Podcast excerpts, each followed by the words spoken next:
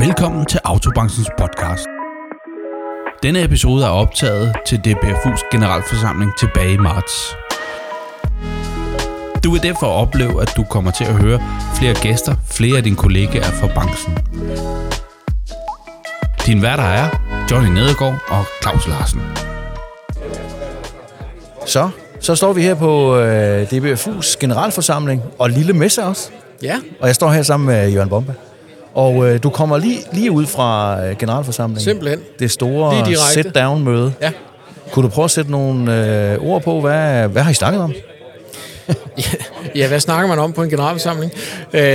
Vi har jo selvfølgelig haft fokus på det år, der er gået. Formanden har afgivet en beretning, og kunne fortælle om det arbejde, som vi i DBFU har gjort.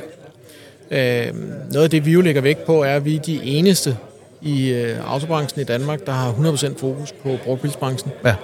Og det er klart, det er noget af det, vi lægger vægt på at fortælle vores medlemmer, at der, hvor vi kan gøre en forskel, det er, at vi er der kun for dem, og ikke skal sprede vores fokus på andre områder.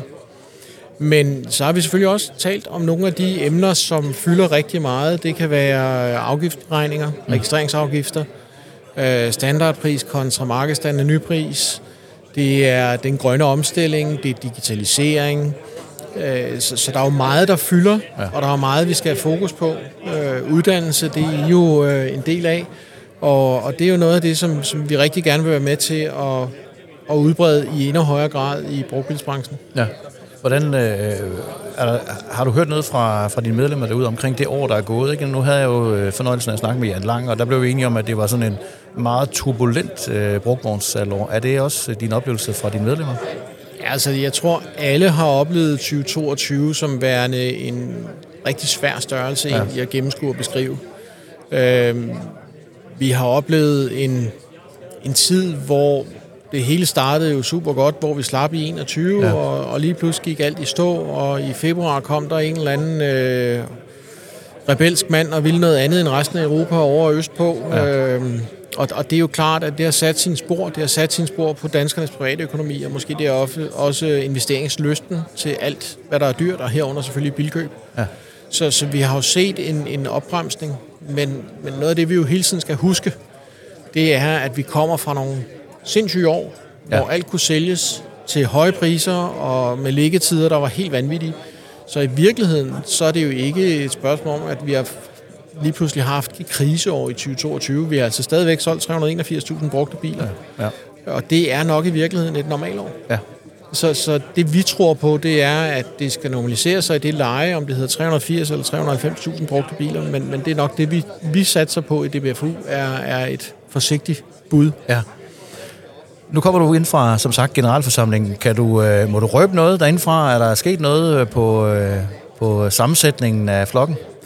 Jamen altså, vi har jo desværre, som så mange andre også, oplevet, at der var et af vores bestyrelsesmedlemmer, der ikke var med i dag, fordi hans forretning måtte lukke i løbet af 2022. Ja, ja. Så der er blevet valgt en ny til bestyrelsen, og vi har også valgt at udvide bestyrelsen med et ekstra medlem. Okay. Så der rent faktisk er kommet 2 nye medlemmer ind, hvor vi har fået Mikkel Bo Madsen ind fra Kvalitetsbiler.dk, som den unge generation, der kommer ind og har fået generationsskiftet Kvalitetsbiler.dk og nu kører videre og er fremadsynet, digitaliseringen er i gang, og de har virkelig fokus på fremtidens bilhus. Og det glæder jeg mig til at kunne spare om. Ja. Så har vi fået Jesper også intern læring er de ret gode til. Ja, også intern læring. Så har vi fået Jesper Sylvest ind fra Sylvest Biler i Odense, som har 100% fokus på brugte varebiler. Ja. Et område, som vi også har flere og flere medlemmer indenfor, og som vi gerne vil have ekstra fokus på. Så det glæder mig rigtig meget, at Jesper også har valgt at gå med i bestyrelsen. Ja. Så har vi haft genvalg af Flemming Tingmand op fra Gørnøse, og af Robert Hansen fra Jørgen Mølgaard AS. Så alt i alt synes jeg, at vi kommer styrket ud på bestyrelsesposterne. Ja. Og jamen ellers har vi jo gennemgået regnskabet, og alt er tilfredsstillende, og alle er glade. Og vi har jo bare nogle medlemmer, som er super aktive og spørgelystne og bidrager med gode input til, hvad vi kan gøre fremadrettet. Ja, spændende. Ja, det er godt. Jørgen, inden jeg slipper dig her lige om lidt, så har jeg sådan en lille bogle med spørgsmål i. Ja. Der synes jeg da også, du skal have lov til lige at trække et lille spørgsmål. Ja. Og ingen, der er ikke rigtig nogen, der ved, hvad der står på de der spørgsmål. Er du frisk på det? Ja, ja, gerne. Jeg skal lige se, inden vi går over til spørgsmålet, at vi står jo her i sådan et, hvad skal man kalde det, sådan en entré-foyer, eller en halv er det jo, halv et er det faktisk her i Middelfart. Og der er jo et summe, som vi måske kan høre i baggrunden, men det er jo alle leverandørerne og samarbejdspartnere, som står og hygger og snakker, og der er kage lige nu. Mm. Og så er det faktisk lidt dumt, at jeg står her og snakker med dig, vi skal jo have kage. Har du fået kage? Jeg har ikke fået kage. Jeg nåede at få en kop kaffe, men den kan være blevet kold i mellemtiden. Nu finder jeg bowlen frem, ikke? Ja. Og jeg har selv skrevet egen håndskrift, ikke? Vi blander lige lidt her, ikke? Ja. Og så tager du sådan en seddel hernede, og så forsøger du at læse... Hvad jeg har skrevet. Finder jeg lige her. Ja. Så skal jeg jo ikke tage den, jeg kan se, hvad der står på, så jeg tager en hernede. Ja. Sådan. Ja. Den var så streget ud. Den duer ikke. Der blev jeg disket. Jamen, det er, fordi vi har noget censur med herinde, faktisk. Du får den her, den er lidt lang. Jeg får den der. Ja. Hvad står der på den, Jørgen? Jamen, der står så, hvis du ikke skulle være bilforhandler, hvad vil du så være? Nu er jeg jo teknisk set ikke bilforhandler. Nej. Men du er i bilbranchen? Jeg er i bilbranchen, og jeg har siddet i bilforhandling i 5-26 år, inden jeg kom til DBFU. Ja. Så jeg har da trods alt lidt indsigt i det. Ja. Hvad har du altid ellers gerne ville være? Jamen altså, da jeg var 10 år gammel, der deklarerede jeg over for mine forældre, at der var 2 karriereveje for mig.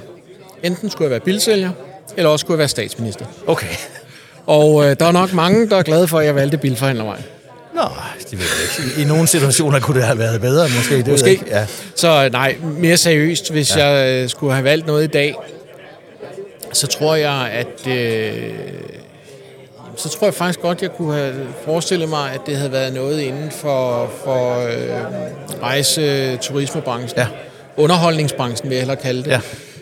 Ikke fordi jeg havde en drøm om at blive skuespiller eller noget andet, tværtimod, men jeg trives faktisk rigtig, rigtig godt med at kunne se, at det arbejde, jeg udfører, kan give noget positivt til nogle andre. Ja.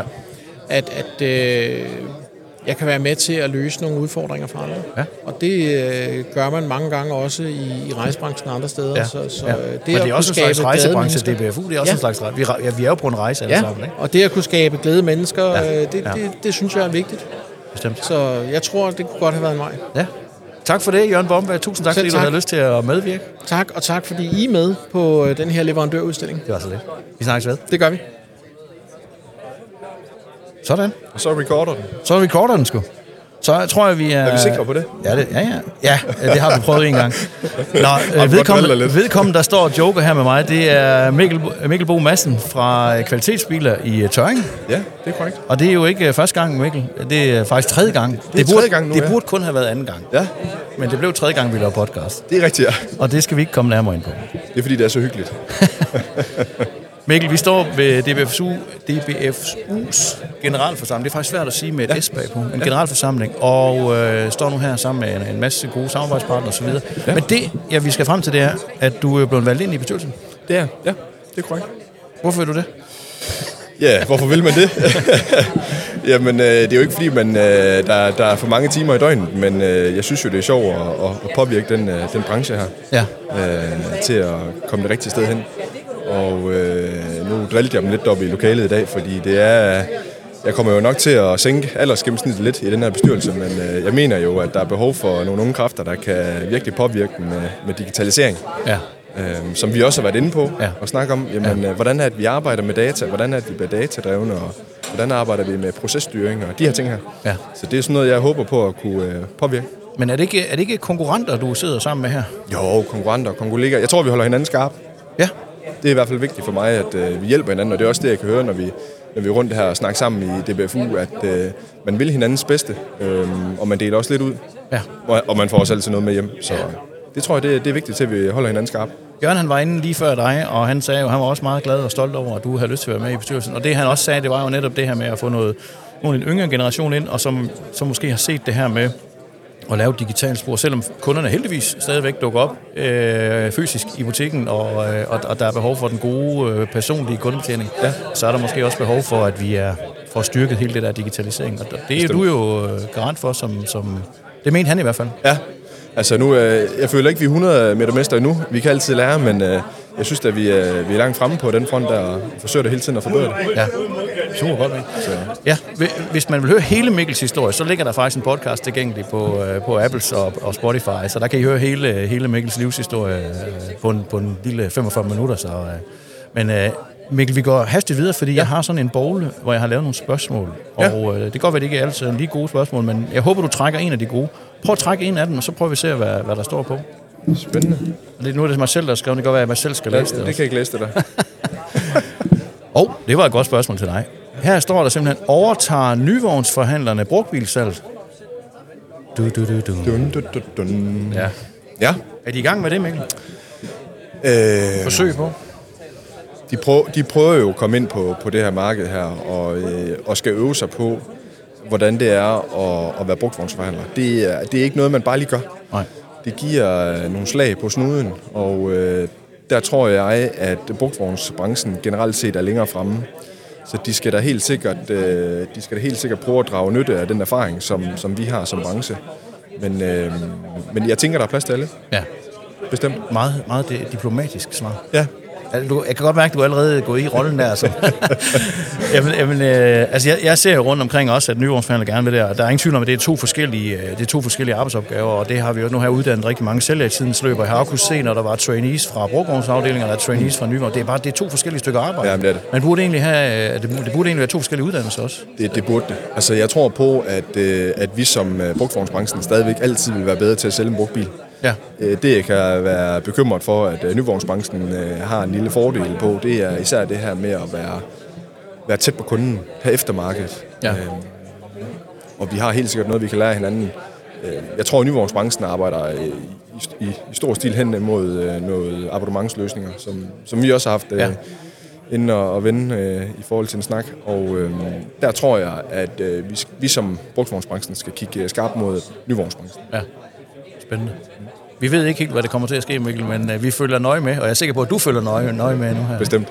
Altid. Tusind tak, fordi du har lyst til at være med, Mikkel. Jamen, selv tak. Tak for snakken. Og god messe eller god generalforsamling. Jo, tak. Og lige måde. Ja, tak. Så er vi tilbage med endnu en gæst her i det lille intimistiske podcaststudie, her midt i foyeren eller i hallen her til DBFU generalforsamling. Og jeg har fanget Simon Mortensen. Altså, nu ved jeg ikke, om det er lille. Altså nej, det er det faktisk. Det er faktisk ret stort. Det er ret stort lokale. Ja, men din plads er lille. Ja, min plads er altså selv med spot på. Men jeg skal heller ikke bruge så meget plads, Simon. Nej. Simon, velkommen til podcast. Tak. Simon Mortensen, Santander, Consumer, Bank, Danmark. Er det korrekt? Det er korrekt. Sådan. Du er med her på leverandør- eller samarbejdssiden, kan man sige. Præcis. Du er ikke bilforhandler til daglig? Det er jeg ikke, nej. Jamen, vi er så heldige at blive inviteret af Jørgen Bomberg til at deltage i det her. Ja. Og ikke bare at deltage på selve messen her. Jeg har faktisk også haft den ære at være på generalforsamlingen her og tale til forhandlerne. Det var jeg da ikke. Nej, det kan du så overveje. Det kan man tænke lidt over. Ja. Undskyld. Ja. Hvad snakker I om derinde? Kan du afsløre lidt? Jeg kan godt afsløre lidt, men jeg kan selvfølgelig ikke fortælle dig alt, John. Nej. Men vi har jo igennem rigtig, rigtig mange år haft et samarbejde med DBFU, som vi er rigtig glade for. Et samarbejde, som er udviklet igennem årene til at blive rigtig, rigtig stort. Værdifuldt, både for os og for vores samarbejdspartner, DBFU og deres forhandlere. Så vi gjorde en status på, hvordan var det gået i 2022. Vi så lidt ind i det mix, som de kommer med. Hvad er det for nogle kunder, de sælger til? Hvilke type biler? Hvad er lånebeløbet? Hvad er det for nogle produkter? Og så lavede vi faktisk et flashback til 2014, for at se, hvordan har det udviklet sig. Mm. Så drejede vi nogle paralleller til markedet. Hvor er det? Og hvordan passer det med den verden og de biler, de sælger? Vi talte lidt omkring, eller det gjorde jeg, lidt omkring de udfordringer og muligheder, der også er. Det vil sige, at vi var inde på digitaliseringen. Vi er faktisk også inde på nogle af alle de her nyvognsmærker, som kommer til Europa fra Kina, og så vil sige, hvad har nybilsalget med brugtbilsalget at gøre? Og der var vi inde til at se på, jamen, hvad er det for en værdikæde, de ønsker at sætte sig på? Hvordan udfordrer de finansiering og leasing? Hvordan ønsker de også at sætte sig måske på brugtbilsalget, og så have bilen fra vugge til krav? Ja. Det vil sige, at ophuggeren opstår på en ny måde. Ja, okay. Og det er alt sammen noget, som er vigtigt for os i talesæt overfor de medlemmer, der er her, for hvordan de skal source deres brugte biler i fremtiden, så vi stadigvæk kan have en god og sund forretning, som udvikles fremadrettet. Når du står og siger alt det der, Simon, så er jeg faktisk lidt ærgerlig over, at jeg ikke var med derinde og høre. Det lyder sindssygt spændende. Nu er jeg jo ikke slet i præsentationen. Nå, det er godt. Men sindssygt spændende, Simon. Så en mix af, hvad har der sket? Altså data, hvad er det for nogle tal, vi kan trække ud? Og sammenligningsår 2014, sagde du, at det præcis, var sådan et indeksår, ja. Kan man sige. Ja. Er det, 2014 ligner det så 22? Slet ikke. Okay. Der er sket rigtig meget. Ja. Noget af det, som jeg også i tale satte lidt, det er rent faktisk, så er de blevet rigtig, rigtig gode på mange områder. Men mulighederne, vil jeg sige, findes i leasing. Ja. Og det gør det i forhold til også sourcing af biler, og de har noget, der vender tilbage. Ja. Det er nogle af medlemmerne, som er rigtig gode til og rigtig glade for, men der er der bestemt et potentiale i. Og når du så siger data, så er det faktisk noget af det, vi så også berørte, for det er sådan, at de her key account managers, som vi har, der besøger forhandlerne, de har faktisk en række værktøjer med sig i dag. Så hvis man deler sit salg, og når jeg siger salg, så er det på sådan et stelnummerniveau, ja. Jamen, så har vi faktisk mulighed for at se ind i data, og hvad der er sket med den her bil, og hvordan den måske er finansieret, eller de rettere sagt også er gået glip af en finansiering. Ja. Så det er noget, vi bruger tid på, og opfordrer dem til, hvis de har lyst til det. Og så kan det ellers være et værktøj til at lære og blive bedre til at sælge finansieringer. Både teori og det rus, men altså ja. Også et ledelsesmæssigt værktøj. Ja. Altså det, vi i daglig tale kalder penetration. Ja, ja. Spændende, Simon. Som sagt, så ville jeg godt have hørt det, men du har lovet mig, at du har præsentationen, så den skal jeg lige lokke fra dig. Det er godt. Simon, jeg vil sige tusind tak, fordi jeg har lyst til lige at medvirke kort her, og rigtig god fortsat. Der er også aftensmad og arrangement og ting og sager. Vi kan ikke sige det her offentligt, hvad det er. Jeg ved det faktisk heller ikke. Tak for det, Simon. Tak. Jamen, så er vi tilbage her i podcasten på DBFU's generalforsamling messe. Jeg ved ikke egentlig, hvad den har af navn, men Ole Pannisch er med mig. Ja. Tak, fordi du lige havde tid til at kigge forbi. Jamen, det er en fornøjelse. Ole, hvad er det, du laver i dag? Jamen, jeg står sammen med mine kollegaer fra NDI. Vi er til DBFU-messe for at vise, hvad vi kan på dæk og fælge. Og som leverandør til alle DBFU-medlemmerne, blandt andet. Er det en fornøjelse at møde en god, bred skare af alle vores kunder på en lidt anderledes og uformel måde, men en måde, hvor vi får mulighed for at komme lidt tættere på og få lov at vise, hvad vi kan. Hvis man skal bare nu jeg ved, du ved meget om dæk, vi kender også hinanden fra tidligere. Ja. Hvis man skal stikke en finger i jorden lige nu og kigge på dækmarkedet generelt, hvad sker, eller hvad sker der ikke? Altså, der sker jo rigtig meget på det her el- og hybridmarked, hvor alle prøver at følge med og være de første og de bedste. Så det er jo klart, det er sådan lidt et kapløb, vi alle sammen deltager i. Det er sådan ligegyldigt, hvilket mærke man repræsenterer. Så er det også en masse know-how omkring det, fordi nu er det længere ikke bare sådan, nu dæk er ikke dæk, det har aldrig rigtig været, det ved du også. Ja. Men alligevel ikke, så er det et af de ting. Det har aldrig været vigtigere, vil jeg sige, når det kommer til elbiler. Nej, ja. Så det er faktisk lige præcis det frem til det, at udover at bilen har været vigtig, så nu er lige præcis det, som faktisk står for sikkerheden, eller meget stor del af sikkerheden, det har fået sin rette plads, hvis du spørger mig. I forhold til at sikre, at dækket for det første med rullemomkreds, eller skal det rullemodstand og så videre, men også sikkerhed og alle de ting og sager. Bilerne er blevet tungere, så det er blevet endnu vigtigere. Jamen det er det, de er blevet væsentligt tungere, og det er så vigtigt nu. Og det er fedt, at der er kommet fokus på det. Jeg tror, det er rigtig vigtigt. Jamen det kommer jo helt generelt, og det er også det, vi hører fra FDM jo, ude på, når de har køretekniske kurser. Der er en grund til, at de dæk er, som de er til elbiler, og den størrelse og kan man sige, omfang og alt det her, de har. Så det har en betydning. Ole? Jeg har et spørgsmål nede i borgen her. Ja. Jeg skal høre, om du tør tage det. Ja, jeg tør helt sikkert. Du sagde også lige før, at du er født parat. Ja, selvfølgelig. Jeg tænker, den her kan du godt svare på, men bliver spændende alligevel. Hvad gør du anderledes i dag, end du gjorde før coronakrisen? Hvad gør jeg anderledes? Der er jo fandme så mange ting. Der er masser af, memory card, du kører bare. Hvad gør du anderledes end før coronakrisen? Hvad gør jeg? Jeg tænker måske lidt mere over, hvad jeg gør til daglig. Jeg tænker rigtig meget over, hvordan mine relationer til kunderne. Fordi lige pludselig er det jo, eller har været ret vigtigt, at nu kan vi komme tilbage og komme tæt på dem igen. Man skal næsten lige sådan, når man møder en, er man til kram, er man til vores ydersider, men jeg gør anderledes. Heldigvis gør jeg det anderledes, at jeg tænker mere over mine relationer til kunden, og så tænker jeg også, det der er rigtig vigtigt, det er i forhold til corona, i forhold til det, at vi har været væk fra hinanden, og sørge for, at den relation bliver lige så god og måske stærkere end tidligere. Relationer, det er jo det, vi nærmest lever af hos os, fordi det her med at sælge til kunderne i dag, så er jo ikke bare at sælge via dæk. Det er jo en komplet løsning, vi skal. Og selvom man er brugbrugsforhandler, eller selvom man faktisk, ligesom du er, ekspert på dæk, så kan vi jo spare, vi kan give rigtig mange ting for- og ulemper EFO, det gode gamle ord. Hos os hedder det Uffe. Den skal jeg nok lære dig, men det hedder den faktisk, for vi skal udbytte først. Er det rigtigt? Ja, det er rigtigt. Jamen, det vil jeg gerne høre meget om. Det må være en helt anden podcast. Gerne. Jamen, det kan vi sagtens. Jeg kan også vise dig herovre på vores computer, Uffe-modellen faktisk. Det vil jeg gerne. Det er faktisk en, Johnny har lavet. Nu skal jeg ikke rose ham for meget, for han kan ikke holde til det. Nej, det er jo. Men fedt at høre, at du trods alt også har tænkt, og jeg er egentlig i bund og grund helt inde med dig, selvom jeg lever af at lave e-learning, så er det connection, der sker magi, når mennesker mødes. Sådan er det bare. Ja. Altså, det bliver man også nødt også med kunder. Vi kan ikke kun sælge via Teams eller noget andet, det tror jeg heller ikke på. Nej, det kan vi ikke, men jeg er fuldstændig enig med dig. Det vi så gør anderledes, det er faktisk, at vi måske kombinerer faktisk det, vi lærte under corona, hvor det pludselig kun var digitalt. Nej, og så er det, nu er det faktisk blevet en rigtig god kombi. Så man kan sige, når man så mødes, så er man måske også lidt tættere. Og nogle af de ting, som man ikke altid nu behøver at sætte ind i en bil og køre ud og vise eller gøre et eller andet, det kan man enten tage over telefonen eller endnu bedre på Teams-møde, så man kan dele tingene lidt op. Det gør faktisk også nogle gange, når man mødes fysisk, så er man måske lidt mere engageret. Ja. Ikke at man ikke er det online, men man er tættere på hinanden og behandler det på en anden måde.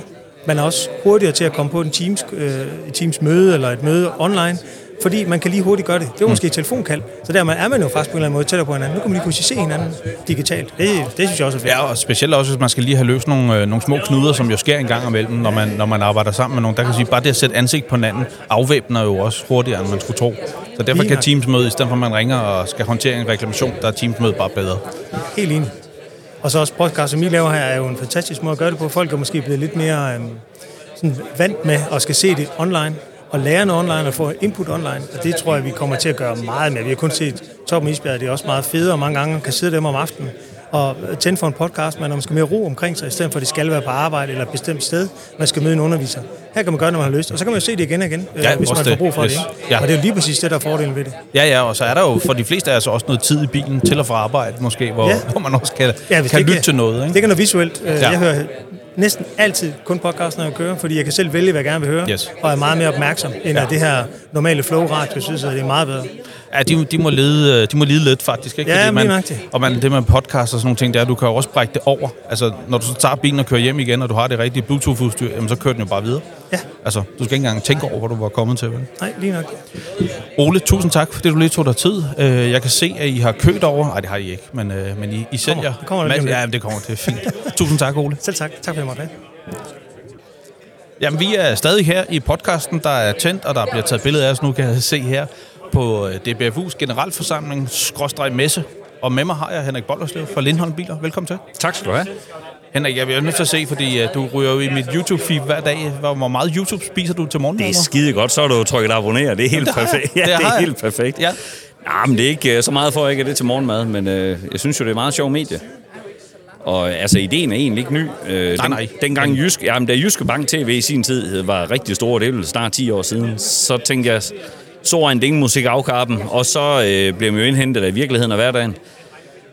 Og igennem et par år har jeg understøttet nogle YouTubere og ligesom set, hvad det er, det her det kan blive til. Og så var Jesper for rundt om bilen, ja, lige nøjagtigt, ja. Og så som hjulpen lidt i hans spæde start, og så tænkte det kan sgu godt blive til noget, det her. Nu er det nu, vi skal i gang.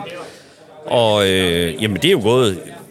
Jeg var jo sådan lidt kæk at sige, at vi har 10.000 abonnenter inden for de første 12 måneder, og alle de sidder med himmelvendt øjne, men lad os nu se, om ikke... Hvor mange har du nu, om man spørger? Jamen, har vi ikke 2.200 eller sådan noget? Men det er jo også fra 0 på 2 måneder, så altså, hvis statistikken holder, så er det jo ikke, det er ikke helt galt. Så kommer vi forbi med konfettirørene, gør vi? Jo. Hvis du når der. Jo, det gør vi. Det er godt gået. Men jeg så også, du har været i USA og alt sådan noget. Hvad har du, hvis man skulle inspirere nogle andre? Har du brugt 1 million på at købe udstyr, eller hvordan gør du? Nej, overhovedet ikke. Altså mig da, det er jo filmet med en... Jeg godt nok må investere i en telefon, der lige er lidt bedre end den, jeg havde med de nye kamera. Ellers så det. Og så har jeg en kammerat, der har lidt udstyr, men altså hovedparten af det er jo filmet med en telefon eller GoPro-kamera, så det er altså ikke noget, der koster en hel masse. Ah, okay. Nå, det er også bare det egentlig, det budskab, jeg gerne vil have ud af det. Jamen, man kan godt. 100%, og man kan sige, når vi laver en køretur et eller andet sted hen, nu har vi været i samarbejde med Jesper, var vi jo ved Gardasøen i sommer og været på skiferie nu her. Altså, det er jo ture, der er kørt for det, men mig, der er det andet, er jo noget, hvor jeg alligevel skal et sted hen, og USA-turen var jo tilrettelagt inden, hvor vi bare tager... Så laver vi også lige noget YouTube ud af det. Ja, fantastisk. Altså, så det er ikke... Det behøver ikke at være super kompliceret. Nej. Nå, men det var egentlig også... glad for, at du siger det, for det var det budskab, jeg har frem, at man skal ikke tro, det er kompliceret, og hvis vi får en relativt ny telefon, så er man mere eller mindre i gang, hvis man vil. Jo, jeg næsten sige, noget af det, der performer bedst, Jamen, det er faktisk noget af det, der er håndholdt og lavet, hvor man siger, det er ikke klippet og redigeret alt for meget. Og bare det, ægte, ikke? Jo, altså, one take. Du ved, vi griner lidt, og vi bander lidt, og vi gør alt det, man ikke må. Det fungerer altså meget godt. Ja, det gør det. Nu vil vi... du har jo sagt ja. Ja. Så nu vil Johnny trække et af de meget mytiske spørgsmål, og nu er han ved at vælte det hele, mens han gør det. Ja. Vi har lavet, jeg tror godt, man kan høre mig i baggrunden. Nej, det håber jeg ikke, man kan. Man kan høre dig i baggrunden. Vi har lavet, Henrik, sådan en bogle, man kan trække et spørgsmål. Ja, fedt. Og der har du jo valgt, at jeg skulle trække et for. Ja, det har jeg. Lykkens gudinde-agtigt. Ja, eller lykkens trold. Lykkens trold. Nå, men nu står vi jo tre mand her i en utrolig flot højde, os alle tre, ikke? Ja, vi er jo alle tre højere ranglet. 1,89, alle tre. Har du overvejet at digitalisere din forretning? Det gider jeg ikke engang. Nej, det skal vi ikke. Det har vi lige stået og snakket om. Det er et dårligt spørgsmål. Ja. Ja, det her spørgsmål. Henrik, hvad vil du gøre mere af her i 2023, eller måske mindre af? Hvad vil du gøre mere i 2023, eller måske mindre af? Ja. Altså, jeg vil jo helt klart lave mere YouTube nu, når vi lige er i gang med det, og så er jeg sådan rent forretningsmæssigt, så er vi i gang med at bygge en masse om og modernisere butikken lidt. Vi er i gang med at modernisere organisationen lidt, og sådan, det er ikke fordi jeg er så super gammel, men jeg har været med i mange år, så jeg er jo sådan allerede nu begyndt at lave indflyvningen til næste generation, der skal i gang. Så det træner vi helt vildt i, så jeg kan komme ud og udvikle, altså egentlig blive frigjort for nogle daglige opgaver, komme ud og udvikle nogle nye ting og sådan noget. Det synes jeg, det er ret sjovt at være lidt mentor for nogle unge mennesker, der skal i gang i branchen.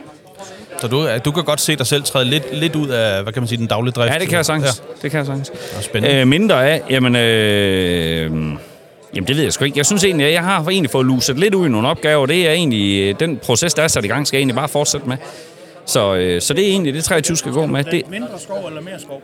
Ja, mere skov jo. Ja, skovprojektet, det kører jo.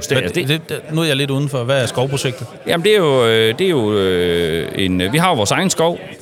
For 3-4 år siden lavede jeg et... Altså det kom så en dag, jeg synes det var en kæmpe fejl, vi ikke havde en klimaskov i Viborg.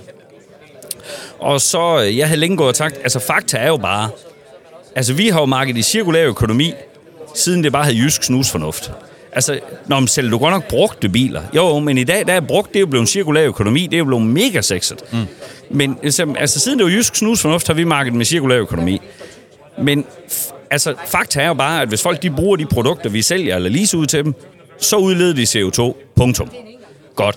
Hvordan kan vi håndtere det? Og jeg har været i gang i alt muligt. Købe regnskov i Sydamerika, købe CO2-kvoter. Men uanset hvad det endte i, så blev det simpelthen for fluffy. Mm. Tænkte, vi laver sgu en skov, og den skal være lige her i Viborg. Det skal være bynær skov, der kan senere bruges til rekreative formål og sådan noget. Og så lavede jeg en partnerskabsaftale med Plante Træ og som organisation til at starte på, og sidenhen Viborg Kommune. Så det har vi lavet i en træenhed, forløbig lavet. Plantet 3 ud af 5 etapper, som bliver til 13-14 hektar med mulighed for at lave mere. Og det, jeg sagde, prøv at høre, kommunen kom med jorden. Plante Træ, I har hele undervisningselementet, og står for plantning. Jeg skal nok betale gildet, og så skal det hedde Lindholmskov. Og det har alle sagt, det kan ikke lade sig gøre, fordi det er noget med, at du skal ind og pinpointe inde på Google Maps, og så kan du vende hævd. Jeg skal ikke vende. Prøv at høre, det skal byrådets stempel. Fredskov, Lindholmskov, det kan aldrig komme til at hedde andet, det kan ikke fælles, det kan ingenting. Og det kom jeg igennem med, som den første i Danmark. Sådan. Faktisk. Så det var lidt fedt. Ja, det må man sige. Det er givetvis ikke noget, jeg selv når får en hel masse fornøjelse af, men det er, at der sådan nogle efterkommere, der gør. De skal have nogle år, de der tre der, for lige bag færdigt. Ja, det må man sige. Det må jeg jo sige, Henrik, for da du kom herover, og vi lige startede med det her med YouTube, og hvad den brugformsfald, og du også lige har gjort den med en skov, og du er i gang med generationsskiftet så tidligt, der er tæt på at sige, at du næsten er unik. Det er bare mit ros til dig. Det synes jeg er fantastisk. Min mor har altid sagt, at jeg var noget helt særligt, men det er jeg ikke sikker på, det er nødvendigvis var positivt med hende. Jamen, det er det så for mig. Nej, det synes jeg, det var en fed historie, Henrik. Nej. Tusind tak, fordi du lige tog dig tid. Jeg håber, I har en god aften her senere. Fantastisk dag. Og det kan godt være, at Learn Tour lige kommer på tur. Vi har noget, der hedder Learn Tour on Tour, hvor vi kommer ud og ser de forskellige steder, så der er lidt ansigt på. Så det, hvis vi gerne må komme forbi dig. I er altid velkommen. Smukt. Det gør en aftale. Det er godt. Hej. Så har vi fanget formanden, Sørme. Velkommen til, Jeppe. Tak skal du have. Jeppe Larsen, formand for DBFU. Ja. Hvor længe har du været det, Jeppe? Jamen, jeg kan dårligt huske det, men jeg tænker, det er ved at være 10 år. Okay. Ja. Og det er godt? Ja, det synes jeg. Ja? Ja, jeg kan godt lide det. Jeg kan godt lide det arbejde. Det holder mig jo lidt i gang, og det gør også, at man bliver tvunget til at at følge med i, hvad der sker, og hvad udviklingen er, især den der politiske del. Ja. Og i særdeleshed politikken omkring det med bilhandel, det synes jeg er spændende. Ja. Mange kan vel godt sådan umiddelbart tænke, jamen prøv at brugtvognsforhandlere, de er bare, du ved, konkurrenter hele tiden. Ja, men det er vi også. Ja. Men vi er også kolleger. Ja. Men sådan er det med alting. Det er også med nybilsforhandlere. Det er også med slagter og købmænd. Vi er konkurrenter og kolleger. Ja. Og jeg har hele tiden sagt, at det vi gør i DBFU, det er at facilitere muligheder og gøre det godt for vores kolleger. Men vi driver ikke deres forretning. Nej. Så i DBFU kommer vi aldrig til at sige, du skal. Vi siger, du har den her mulighed. Og det ligger mig meget på sinde, at vi får faciliteret de muligheder, der gør, at det er attraktivt at være med i en brancheforening, men også at det bliver lidt nemmere, lidt mere, hverdagen bliver lidt nemmere for en brugtbilsforretning. For der er ingen tvivl om, vi er alle sammen konkurrenter. Det er vi jo inde på internettet hver dag. Ja.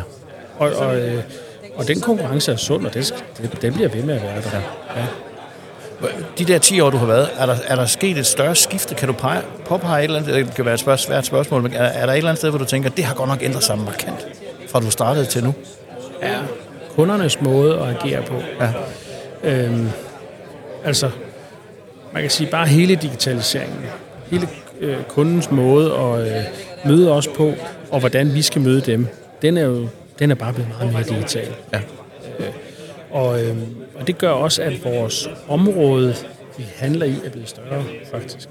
Fordi jeg startede som bilhandler for 18 år siden. Vi har forretning i Køge, og Køge ligger 35 km fra København. Der var rigtig langt fra København til Køge for 18 år siden. Ja. Det er der ikke i dag. Og det er fordi, at hvis jeg har den bil, folk gerne vil have, så finder de mig i Køge. Og det eller Hjørring, eller hvor fanden det nu kan være. Ja. Så det er jo en positiv ting, at vores salgsmarked er blevet større. Vi kan henvende os til kunder, der er i en større geografi. Kan du se en forandring i de emner, I har op her i DBFU fra 10 år siden og så til nu? Er der helt andre emner på banen nu her? Ja. Især registreringsafgift. Ja. Fordi for 10 år siden, der begyndte vi at have meget registreringsafgift. Typisk import. Nu har vi rigtig meget registreringsafgift på importbiler, altså, eller også på danske biler, der er uden afgift, som vi afgiftsberigtiger, og på leasing. Så det her med beregning af afgift og hele den udvikling, der er sket, det er, hvordan gør man, selvanmelderordningen, den startede i 2009, og den har jeg været med på hele tiden, og den har også udviklet sig. Ja. Vi har noget, der hedder niveaulister, og nu har vi nogle beregningssystemer. Vi har altid en masse diskussion. Ja, ja. Og vi er aldrig helt enige, men jeg tror faktisk, at vi er ved at være tæt på. Kan du se lyset? At være i mål. Ja, det, måske er jeg naiv. Ja. Optimist, det ved jeg ikke. Ja. Men jeg tror, vi kan se lyset. Og jeg synes også, at vi er kommet lidt tættere på et bedre samarbejde med Motorstyrelsen. Fordi det er sådan, det er vores samarbejdspartner, men det er også nogle gange vores fjende. Og det synes jeg er træls. Ja. Det er jo træls, at myndighederne skal være vores fjende. Ja. Fordi skat, de er jo en forvaltning. Ja. De skal forvalte de regler, der er, og dem skal vi efterleve. Ja. Det er egentlig bare sådan, det er. Ja. Men det er stadigvæk genstand til meget debat. Så det fylder rigtig meget hos os. Ja. Det fylder selvfølgelig også rigtig meget hos os.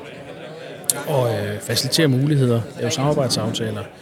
Da jeg startede som formand, der var vi 79 medlemmer. Ja, cirka.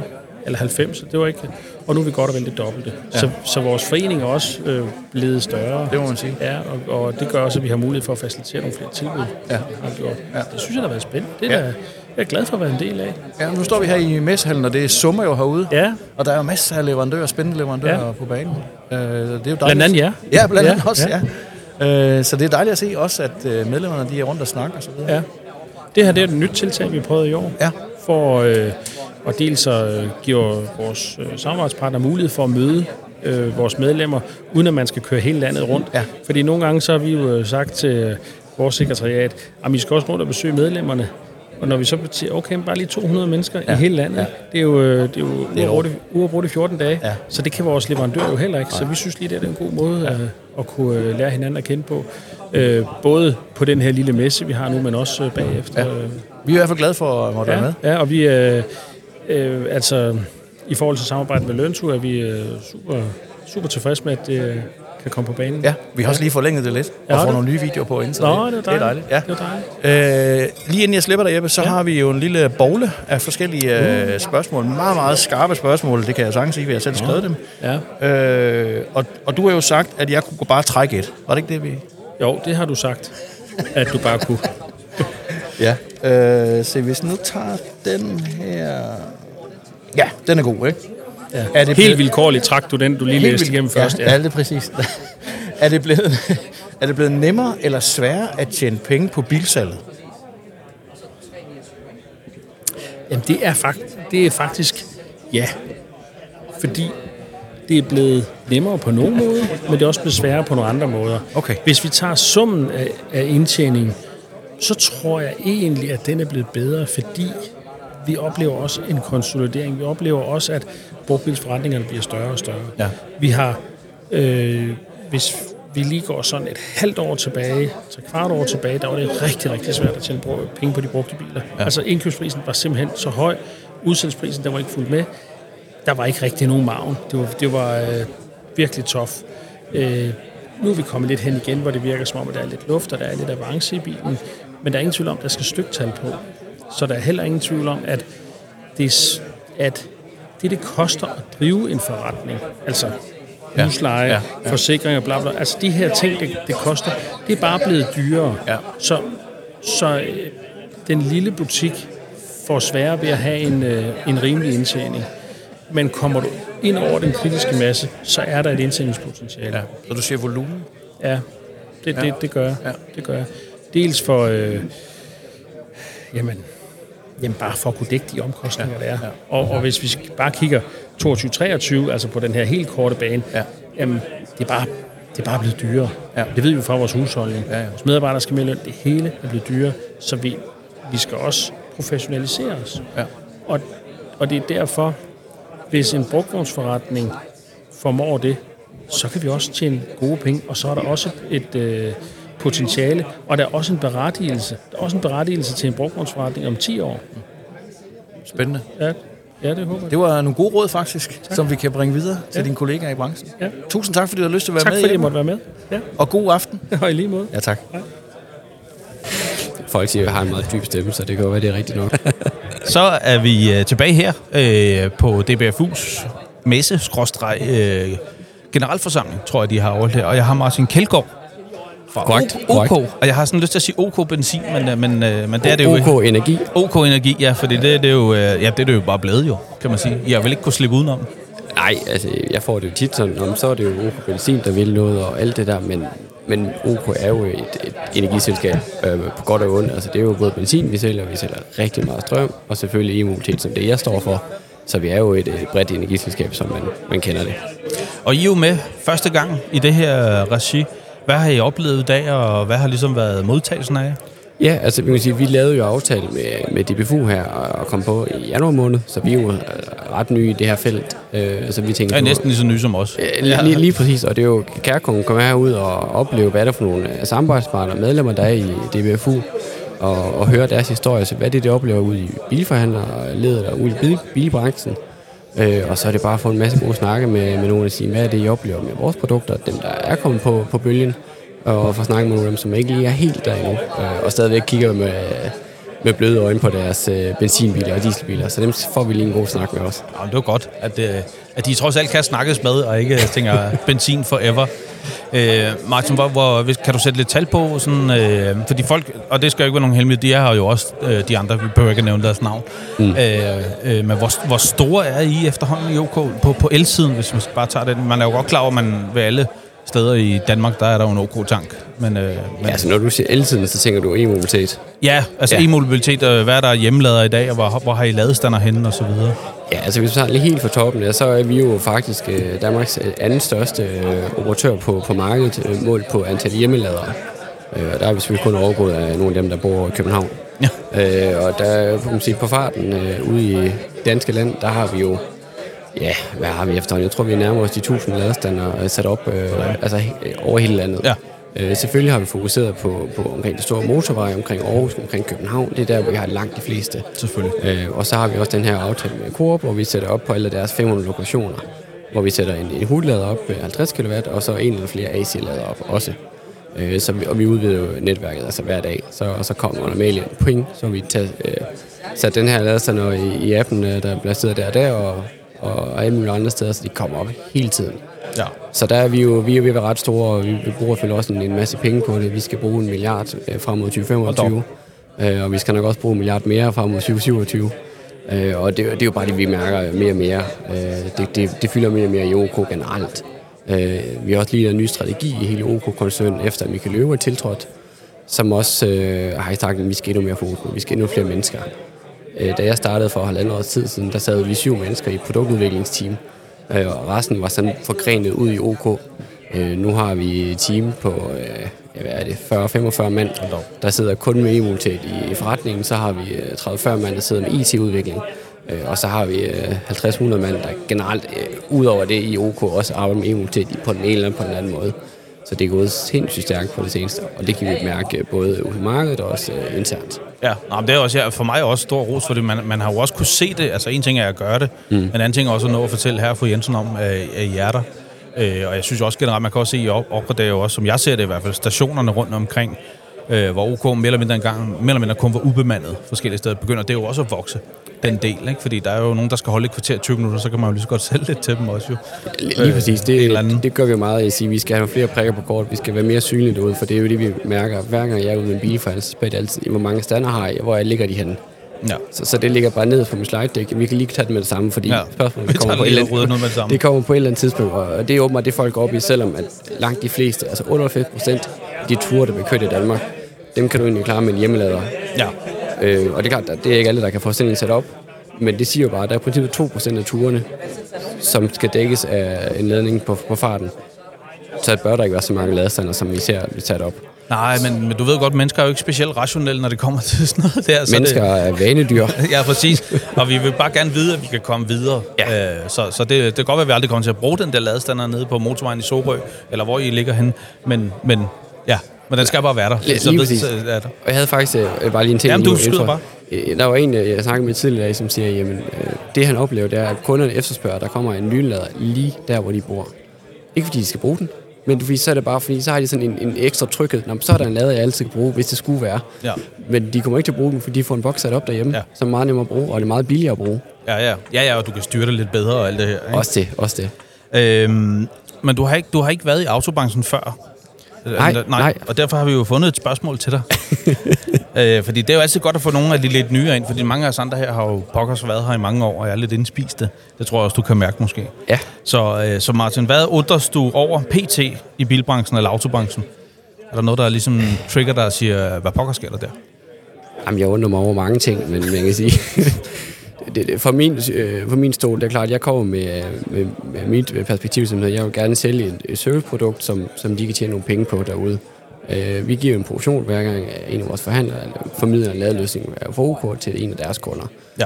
Og det er klart, at vi kan jo godt se, at hvis du sælger 100 biler på et år, og lad os bare sige 20 af dem er en elbil, du tjener mindre på de 20 elbiler, end du vil gøre på 20 benzinbiler hver afgiften. Hvorfor er det så ikke, at man i højere grad er indstillet på at sige, okay, de her 20 elbiler, der kan vi så tjene en ekstra skilling på bare at formidle et produkt, hvor det tager 30 sekunder. Og det udstiller det også, eller nogle af vores konkurrenter. Men den efterspørgsel er der ikke. Selvom man også tidligere har hørt, jamen jeg tjener ikke penge på elbiler, jeg gider ikke sælge det. Så har vi jo rigtig godt bud på, så kan du tjene nogle ekstra penge. Og jeg forstår ikke, at det ikke er sådan mere, jeg skal tjene nogle flere penge på en meget, meget nem måde. Ja. Det ordner mig en lille smule over. Ja. Jamen det, jeg tror, du har ret, og jeg tror, det der sker, der har jeg sagt nogle gange før, også officielt, at jeg misunder egentlig ikke. Jeg er jo selv tidligere bilsælger. Jeg misunder dem ikke rigtig i dag, fordi de er, for det første har de jo, førhen, der havde de jo, da jeg solgte, der var der diesel og benzin, lige til at finde ud af. Du kører ned på Statoil, Shell eller nogle af de andre, eller OK og DK helt tilbage dengang. Og så gør du det, du skal for at fylde på. Men den rådgivning, de er nået til i dag, for nu har de elbiler, de har hybrid benzin, de har plug-in hybrid benzin, og de har plug-in hybrid diesel også. Ja. Så der er virkelig kommet mange, og den der rådgivning, hvor skal den der ladestander sidde? Sidder du overhovedet et sted, der kan få en ladestander? Så jeg tror, det er den, vi skal arbejde med Og det skal vi jo så også. Det kan vi jo godt sige her også to. Det kan vi. Der skal vi uddanne sig derude. Præcis. Og der kommer jo et decideret OK læringsforløb på vores platform LearnTrue, som jo hele april måned så vil være åben for alle DBFU-medlemmer. Så kan de gå ind og lære lidt om det. Lige præcis. Og det man jo selvfølgelig også godt kan sige, det er jo, at hvis nogen siger, jamen vi har jo allerede en løsning forvejen, hvor jeg så vil svare tilbage, har du så også kun en bil eller at sælge, eller hvad? Ja. Fordi der skal være en bil, der passer til alle, der skal være en ladløsning, der passer til alle. Yes. Og derfor er det jo fedt at kunne have OK ind og en anden leverandør ind også, som kan kommunikere hinanden, og på den måde sikre, at alle de kunder, som vores bilforhandler, DBFU's bilforhandler, de har, at de kan give den rigtige rådgivning, den rigtige service til deres kunder, fordi det bliver det, man skal slå på i dag. Det er den service, den rådgivning, du kan give dine kunder, den relation, du kan skabe til dine kunder. Og der er rådgivning omkring en ladeløsning et super vigtigt element. Ligesom med finansiering, ligesom med forsikring også er det.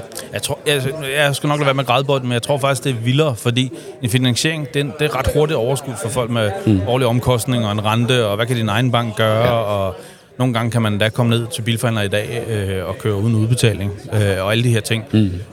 Der tror jeg bare, det der med laderen igen er, jamen, hvor skal den sidde? Og nu havde jeg en kone selv, det er en lille privat historie, men hun ville jo ikke have den siddende på væggen. Så vi måtte jo få gravet og sådan noget.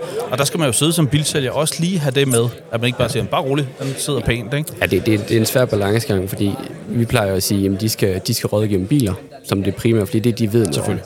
Og så skal de egentlig tage den her lidt mere tekniske, altså lidt mere dybdegående snak omkring ladeløsning, for det er det, vi ved noget om. Ja. Så der er jo ligesom et spænd der. Og det næste i forhold til ladeløsning, som du også lidt også siger, den er vigtig, og det har så set, vil jeg give dig ret i, fordi hvis den ladeløsning den ikke virker, så står du der mandag morgen kl. 8 og skal på arbejde. Så har de glemt alt det gode ved bilen? Ja, så er der godt, at du har en fin BMW, der kan alle mulige, der kan køre 500 km på en ladning, og den kan lave kaffe, mens du kører. Men hvis ikke du kan køre ud af carporten, så kommer du ikke ret langt. Nej, præcis. Så det vi også gerne vil slå et slag for, det er jo den tryghed, der ligger i det. Ja. Det er, at du bare ved, at du går ud mandag morgen, det virker bare. Når du kommer hjem igen, sætter du stikket i, lige sætter appen til at lade kl. 23, eller når det nu er billigst. Det er det, der er vigtigt for folk, og så er det bare meget mere convenient og nemt for folk at bruge en ladeboks. Man skal huske, man har tankstationen lige ude i carporten. Lige præcis, og det kan godt være, at folk siger, at det tager mig kun lige 2 minutter at tanke bilen. Jo, men så skal du også hen og finde tankstationen. Ja. Nu er den derhjemme, og du skal hjem hver dag, mere eller mindre i hvert fald. Ja. Ja, det tror jeg. Jeg tror bare, der skal vi lige over i overbevisning, både hos Herfru Jensen, men også hos sælgerne. Ja, og så skal vi også huske på, hvad har vi tanket benzin i 60 år eller sådan noget efterhånden. Præcis. Nu har vi haft elbiler i 5 måske, og ladeløsninger i 2 år. Ja. Så det er også et marked, der lige skal modnes. Man skal lige få bearbejdet folk, og vi er vanedyr, så vi skal nok komme derhen på et tidspunkt. Det tror jeg. Det tager bare lidt tid for nogen. Ja. Martin, tusind tak, fordi du lige gav dig tid til at komme herhen. Jeg håber, at ørebøfferne varmer, for det gør de på mig. Der er rigtig varmt herinde. Ja, der er rigtig varmt herinde. Og jamen, lad os gå tilbage til vores kundermand igen. Tusind tak, og vi kan jo kun igen lige slå en streg under. Vi må godt lave reklame på den her, for det er jo for os selv, vi laver reklame. Men der kommer... I har sat jeres bedste folk på at lave et læringsforløb. Yes. Som bliver skudt på mandag, hvor vi står her i dag fredag. Lige præcis. Og det kommer ud på platformen, så alle medarbejdere, som er i DBFU, kan gå ind og se det. Lige præcis. Yes.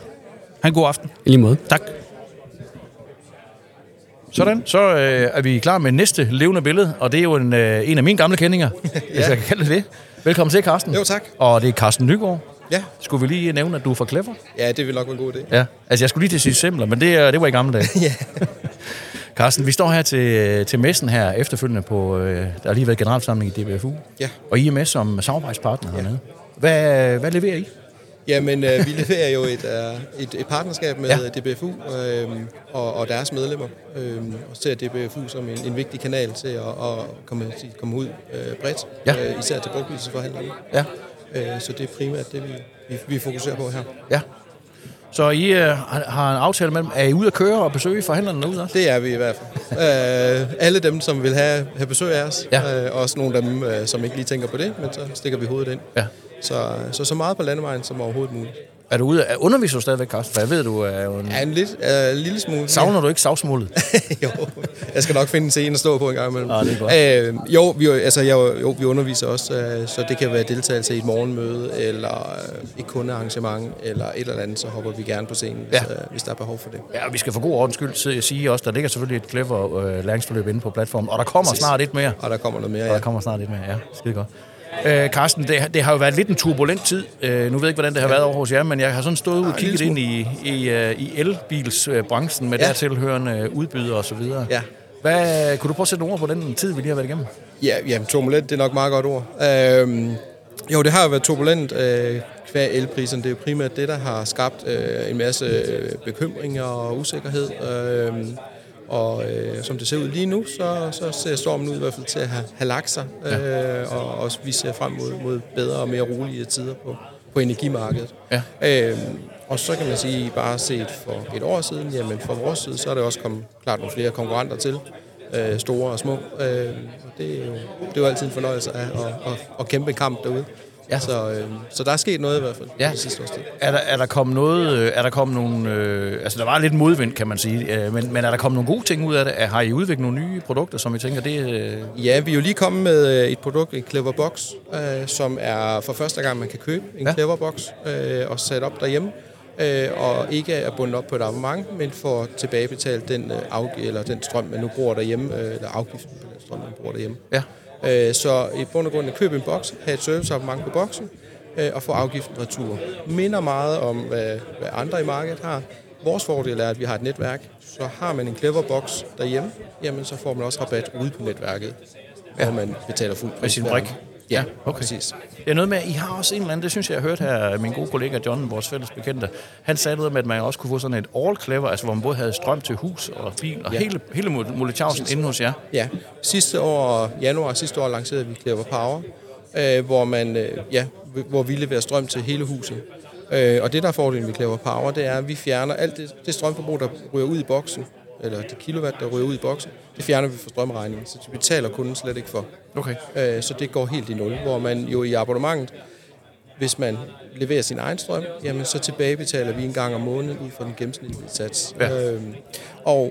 Ja. Vil man undgå den usikkerhed, eller tænke, hvad giver jeg for strøm, hvad giver jeg Clever tilbage, og så videre, jamen så kan man vælge Clever Power, så får man fjernet, så betaler man slet ikke for det strøm, der ryger ud i boksen.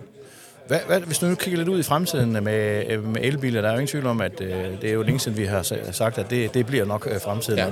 Nu kommer der også lovgivning på området, så det, der kommer godt nok et eller andet kemisk benzin, eller hvad de kalder det, ikke? Ja. Men, må det ikke el at komme for at blive? Ja, det tænker jeg også. Ja. Hvad er det for et produkt, tænker du, eller løsning kigger vi på i fremtiden, som bliver det store, den store sælger, eller det store hit for elbilsejere? Altså inden for ladeløsninger? Ja. Der er ingen tvivl om, at det vi ser, det er jo kombinationen af at have boksen derhjemme, ud fra det, hvad man nu kører. Det er sådan lidt det, der definerer behovet for, hvad er det for en type løsning, jeg skal have derhjemme. Så der er jo en abonnementsløsning, altså abonnementsverden, om det er Netflix-verden, vi skal referere til, og så det at eje sin egen boks og selv betale strømmen derud. Ja. Og det er lidt afhængigt af, hvor meget jeg kører. Ja. Så det er sådan lidt de to verdener, der er i spil. Vi leverer til begge verdener, og vi er de eneste, der leverer til abonnementsløsningen. Ja. Så det er helt klart det, der driver det. Og så er efterspørgselen på et ordentligt offentligt netværk, ladenetværk. Ja, og det leder mig til næste spørgsmål. Hvordan går det med det? Fordi I bygger på livløs derude. Ja, det må man sige. Vi har en ambition i år. Da vi gik ind i 2023, havde vi 75 lynudtag i Danmark. Vi sætter 650 op bare i år. Så vi har brugt 13 år på 75 stykker, og nu sætter vi 650 op på et år. Så lige i øjeblikket åbner vi en lynladestation sådan, en gang om ugen, en gang hver 14. dag. Okay, en gang om ugen alligevel. Ja, vi har lige haft Randers åbent, Vejle er lige åbnet, Nørre Sundby åbner den 30. Ja. Middelfart åbner nu her. Sådan. Hold det fast. Ja. Så der er fuld gang i den. Clausen står lige, han kan bevise det inde på appen. Ja. Det må du ikke sige. Nå, Carsten, nu skal du høre her. Vi har jo sådan en lille bogle, og den er egentlig med spørgsmål målrettet bilforhandler, men du er næsten sådan en slags bilforhandler også. Og der ligger sådan et... og vi kunne trække... Eller jeg trækker et vilkårligt spørgsmål. Mm-hmm. Næsten i hvert fald. Jeg trækker faktisk bare det øverste. På spørgsmålet står der, Carsten, hvad undres du over PT i bilbranchen? Jeg vil ikke sige, at du skal ikke ligge søvnløsere over det, men hvad undres du over lige nu? Det er et svært spørgsmål, ikke? Ja. Altså man kan jo undres over, at det er jo en omstilling, som branchen er i gang med. Ja. Men der er også en enormt stor, kan man sige, usikkerhed omkring investering. Altså hvad skal der til? for at drive en bilforretning om 2 år eller 3 år. Så den der måske lidt længere strategi, den begynder at komme rundt omkring. Ja. Men det har været meget sådan fra dag til dag eller fra år til år. Og i stedet for at sige, jamen, hvor er vi hen om 3 år? Og hvad kræver det, for at vi kommer derhen? Ja. Så du kunne godt undre dig over, at der ikke er flere, der arbejder med strategier sådan lidt længere ud? Eller ja. Ja. Det kunne du godt. Ja. Så uden at sige for meget. Det tænker jeg har et modul på. Det kan vi i hvert fald lave. Ja. Jeg har en dygtig underviser stående her, som sikkert kan komme på. Ja. Det har ikke så meget med Clever. Det er lige meget. Nej. Vi finder ud af det. Tusind tak, Carsten, fordi du tog dig tid til at være med. Tak for tiden. Så snakkes vi. Skal du blive her til aftensmad? Yes. Sådan. Godt. Så kan vi være, at vi skal ud og danse. Ej, det må vi se. Det må vi se. Tak for det, Carsten. Perfekt. Så er vi klar med næste gæst i studiet.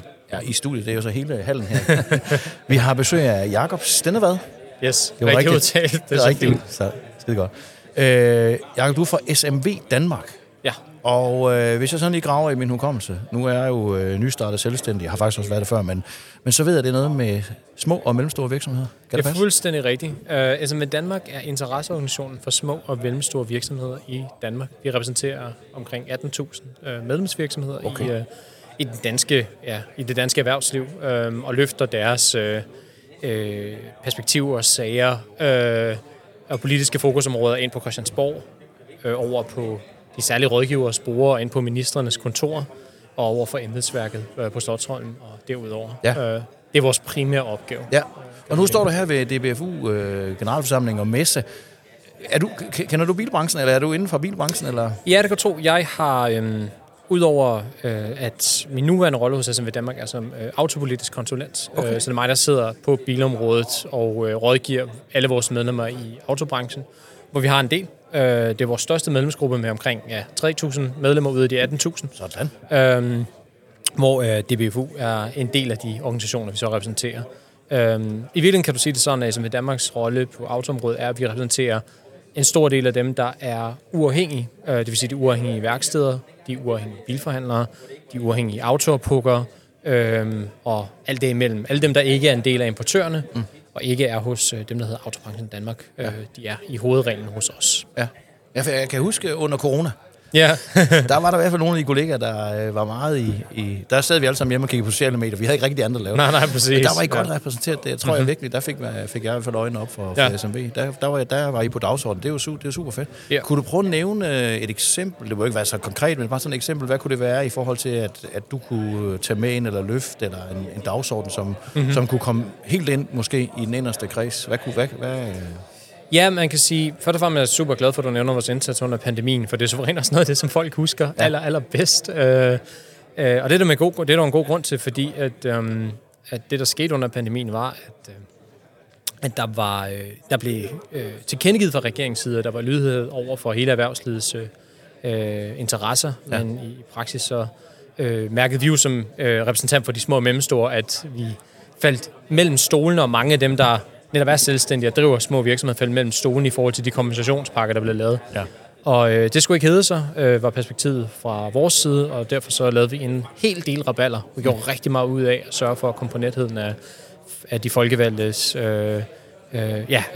nethinder og ind i bevidstheden hos dem, der træffede beslutningerne. Og lykkedes jo også med at få skabt en masse resultater på den baggrund. Ja.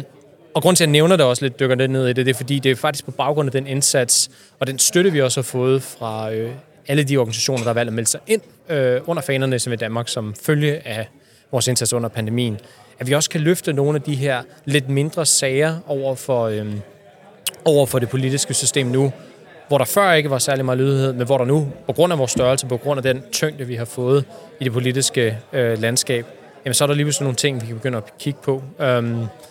Et eksempel på vegne af Dansk Bilforhandlerunion, der løfter jeg sammen med Jørgen Bomberg, direktøren herinde, sagen omkring beregningsgrundlaget for registreringsafgiften, som er noget, der tynger rigtig mange bilforhandlere, og som er noget, der sørger for stor frustration, hvor at man i virkeligheden på lige fod med andre områder, så har man et stort ønske om at lave nogle klare regler, nogle regler, vi kan forstå, der gør, at vi kan drive vores virksomheder inden for forudsigelige rammer, og sådan som det er den dag i dag i forhold til den måde, registreringsafgiften beregnes på, og den måde, som Jørgens medlemmer og DBFU's medlemmer blev holdt i ørerne med registrering af aktieslovens på. Det giver anledning til store udfordringer i hvert fald, og der kan man kigge på det. Det største problem er vel, at det er ustabilt. Altså, de laver om i det hele tiden, ikke? Altså, havde de for pokker bare kunne beslutte sig for, hvordan, og så vi kunne stole på det i bilbranchen, ikke? Jo, lige præcis. Et er selvfølgelig afgiften i sig selv, men noget andet er også, hvordan man beregner afgiften, specielt for brugte biler, at du jonglerer med flere forskellige priser i beregningsgrundlaget, og at Motorstyrelsen så skifter praksis på rigtig mange områder, hvor at det er klart, altså, det gør det jo helt afsindigt svært at drive en bilforhandler den dag i dag, når man ikke ved, hvad er det for et grundlag, jeg skal beregne registreringsafgiften ud fra, når jeg sælger en bil til en kunde. Ja. Og i sidste ende er det jo bilforhandleren, der lider, fordi du kan ikke gå til en kunde og sige, efter en du har beregnet registreringsafgift, og Motorstyrelsen så kommer og siger til dig, at det er beregnet på et forkert grundlag. Men så er det dig, der skal hæfte for det, og så er der sågar også strafansvar og deslige, og der er det jo hul i hovedet, at systemet ikke er gennemsigtigt, når man udover at skulle betale en ekstra regning, så faktisk også rent retssikkerhedsmæssigt bliver udfordret ret markant. Ja, det må. Men så får du det her, den her besked, eller den her, jeg kan ikke kalde den ordre, men i hvert fald ønsket, kan man sige. Og så render du afsted med den, og så hvor skal du så ind af transportministeren eller skatteministeren større? Med det er den? Jo altid en afvejning. Det er faktisk det er et rigtig godt spørgsmål, og det afhænger jo af den enkelte sag.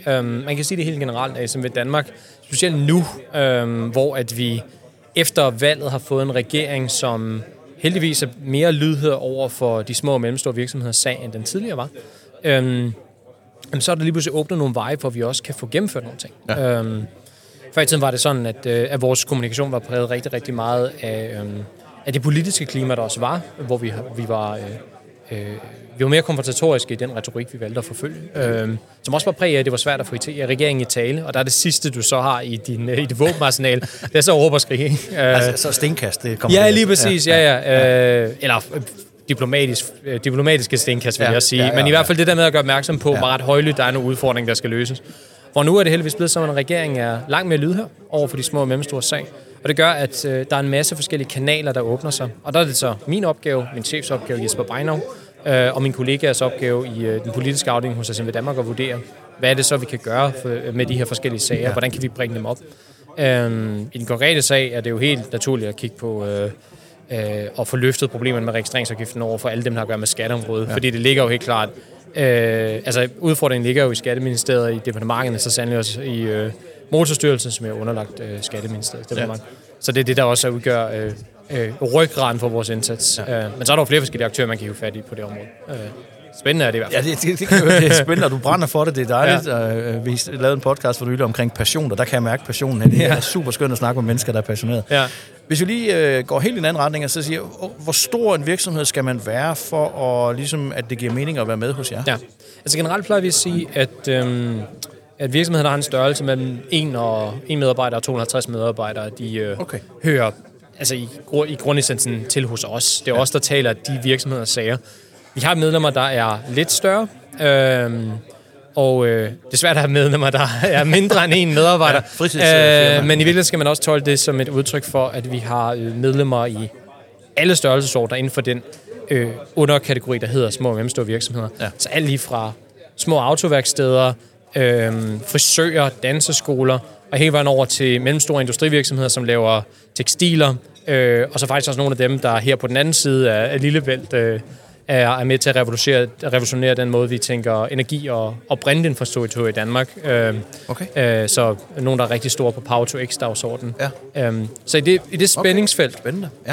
så længe man identificerer sig som en lille eller en mellemstor virksomhed, så kan man finde et hjem hos os, og så er der rigtig mange mennesker inde på Islands Brygge, hvor jeg sidder, der vil være rigtig glade for, at man vælger at tilslutte sig sagen. For der er brug for, jo flere vi er, der løfter, den sag, der hedder SMV'ernes sag. Desto stærkere står vi, og desto stærkere stemme kan vi også tale over. Ja, det er klart. Ja. Christiansborg og meningsstemme. Jakob, tusind tak, fordi du kom. Det var en stor fornøjelse. Ja, tak det er super fedt at have dig med, og vi kan høre, alle sammen kan høre, at du brænder for det. Og, det er godt. Og det er dejligt. Og, jamen, jeg vil ønske dig en god aften. Tak for det. Og tak, fordi du var med. Ja, jeg siger tak. Det var en stor fornøjelse. Hej. Så, velkommen til, André. Tak, Johnny. Det er en fornøjelse. Så fik vi lukket dig i podcastens studiet her. Lige præcis. Du var ikke helt vild med det? Jo, det var jo. Ja. Vi har bare ikke se, hvor begejstret jeg er. Nej, det. Vi har André med fra André Aarstrup fra Biltorvet. Ja, Auto IT vil vi egentlig gerne kaldes, ja. Men det er rigtigt, at Biltorvet er jo nok det, de fleste kender os fra. Lige nok, det er. Auto IT? Auto IT, ja. Og det er jo et hus, som leverer Auto IT. Ja. Det vil sige IT til... Det er meget godt navn, faktisk. Ja, det er ret sigende.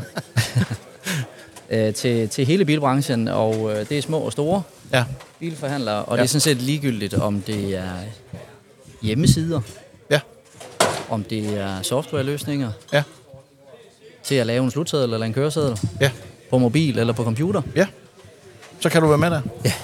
Og du kører rundt i landet, det har du gjort længe, og de kender dig rundt omkring i branchen derude. Det hører jeg.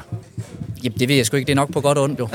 Og du lige har haft en debut på LinkedIn med film, og det kører? Jamen, det er jo frygteligt, det der. Altså, jeg synes, der er ikke nok sociale medier. Altså, som jeg siger, LinkedIn, det er erhvervslivets Tinder.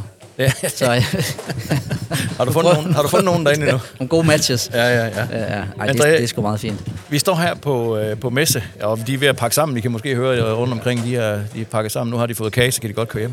Ja. Vi skal blive. Skal du blive her med? Ja.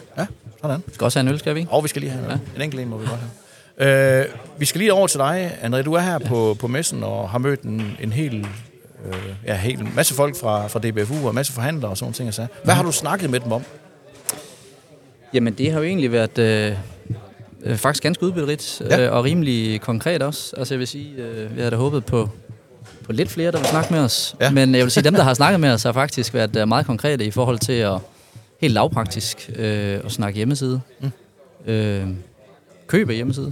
Så tit snakker man jo om, når man står sådan et sted her, så står man bare og laver lidt lobbyisme og får ikke rigtig noget ud af det. Nej. Og det vil tiden vise, men altså, jeg vil da sige, at et par møder har jeg rent faktisk fået i kalenderen, så det synes jeg, det var over al forventning. Det er da fint. Så lidt får vi skud af det. I har et skarpt produkt. Du fortalte mig om det lige inden vi gik på, eller at I kører med en sådan en indstigningsmodel, kunne man vel kalde det. Det kan man godt kalde det, hvis man skal relatere lidt til bilsalget. Ja. Jo, men altså, i samarbejde med DBFU har vi lavet sådan en indstigningsmodel, en skabelon, som... Selvfølgelig også gør, at nogle af de individuelle muligheder er skåret lidt fra, men til gengæld så er prisen helt i bund. Så en forhandler, som ikke har en hjemmeside, og dem har Jørgen Bomberg fra DBFU fortalt, at dem er der faktisk en håndfuld af bilforhandler, som stadig ikke har en hjemmeside anno 2023. Vi ved jo groft sagt, at har man et besøg i sin fysiske forretning, så har man for hver besøg fysisk cirka 100 digitalt. Okay. Det er jo egentlig lidt vildt, at hvis man ved det, men det er der jo nok mange, der ikke ved, at man så ikke har sådan en hjemmeside. Men for lige at vende tilbage, 3.000 kroner kan man få en hjemmeside for, hvis man er medlem af DBFU. Ja. Og den koster 329 per måned. Ja. Og det er inklusiv, at bilerne automatisk trækkes over. Okay. Så hvis man har bilinfo, som mange bilforhandlerne har, eller AutoDesktop, det er ligesom de to platforme, der er at vælge mellem. Ja. Jamen, så skal man ikke til at sidde og oprette igen for at få bilerne. Så den trækker simpelthen de biler, man nu trækker det data, man har tastet én gang. Jeg synes, jeg har hørt, at det er lidt dyrt at få flyttet de der bildata rundt. Men det synes jeg da ikke. Det lyder ikke dyrt i mine 300. Hvad siger du, 300? Jamen, 329, og det er inklusive hosting og bildata. Ja. Er det så en begrænsning på, hvor mange? Nej, okay. det er libitum. Yes. Men det er rigtigt, at der er i og for sig forskel på, om du trækker fra AutoDesktop, som jo er vores egen platform, eller man trækker fra bilinfo. Ja. I de 329 er der inklusive data fra AutoDesktop, det vil sige, uanset om du har oprettet 1, 10 eller 500 biler i, så er de med i de 329. Det er de sådan set også, hvis du bruger bilinfo. Forskellen er bare, at bilinfo vil have rigtig mange penge for at levere det her data ud til sådan nogen som os, eller direkte til bilforhandleren, eller en helt tredje eller fjerde leverandør. Så det vi egentlig gør, det er bare, at de forhandlere, som har bilinfo, er i 9 ud af 10, hvis ikke 99 ud af 100 af tilfældene, alligevel på Biltorvet. Ja. Og på Biltorvet, der får vi dataen en lille smule billigere. Okay. Og så genbruger vi den. Så man kan sige, løsningen til bilinfo-forhandler er en lille smule ringere, kan man godt sige, på jysk faktisk, for at sige det som det er, end hvis man bruger AutoDesktop. Ja. Der er nogle ting, man går glip af. Så må man jo bare på AutoDesktop. Det er også meget billigere. Så fik vi lige gjort reklame for det også. Du er sgu sælger, André. Og du savner ikke at være tilbage i bilsalgs... Du er jo født og opvokset i bilsalg derude. Ja, det kan man godt sige, jo. Jo, altså nogle gange så kunne det da være meget sjovt at gå en lørdag og en søndag og sælge lidt biler til herre fra Dansk Bøf. Altså det kan sgu noget. Ja. Men omvendt, så vil jeg sige, jeg har jo 2 unger på 11 og 13, og altså, det bliver sgu noget råd i weekenderne, Johnny. Det duer, ikke? Ja, sådan er det. Det har gjort for mange år. Ja. Så nu kigger du på folk, der sælger biler i stedet for. Ja, og hjælper dem jo. Ja, bestemt. Ja. Det er jo også fedt, når man kommer ud, at man kan snakke lidt samme sprog. Ja. Det er faktisk alt afgørende, har jeg fundet ud af. Ja. Det må jo være fedt for dig at se, om jeg har stået i samme situation og så videre. Ja. Hvordan har de det derude? Fordi hvis man skal spørge om nogen, der kommer lidt rundt i bilbranchen, så må det være dig. Du må jo kunne tage sådan temperaturen på branchen. Ja. Hvordan har de det? Er de glade derude? Jamen, det er jo lidt sjovt, fordi bilsælger er jo sådan et specielt folkefærd, hvor at, du kan jo tale med forhandler 1, og han fortæller en historie, og så er der forhandler 2, han fortæller en anden historie, og forhandler 3 fortæller en tredje historie, ikke? Ja. Om de samme ting, men vidt forskellige. Men helt generelt må vi jo bare sige, at i øjeblikket er vi jo i en tid, hvor at det er nok ikke ja-hatten, folk har på, eller? Nej. Så det er lidt svært derude? Det er helt sikkert blevet svært. Ja. Det er altid. André?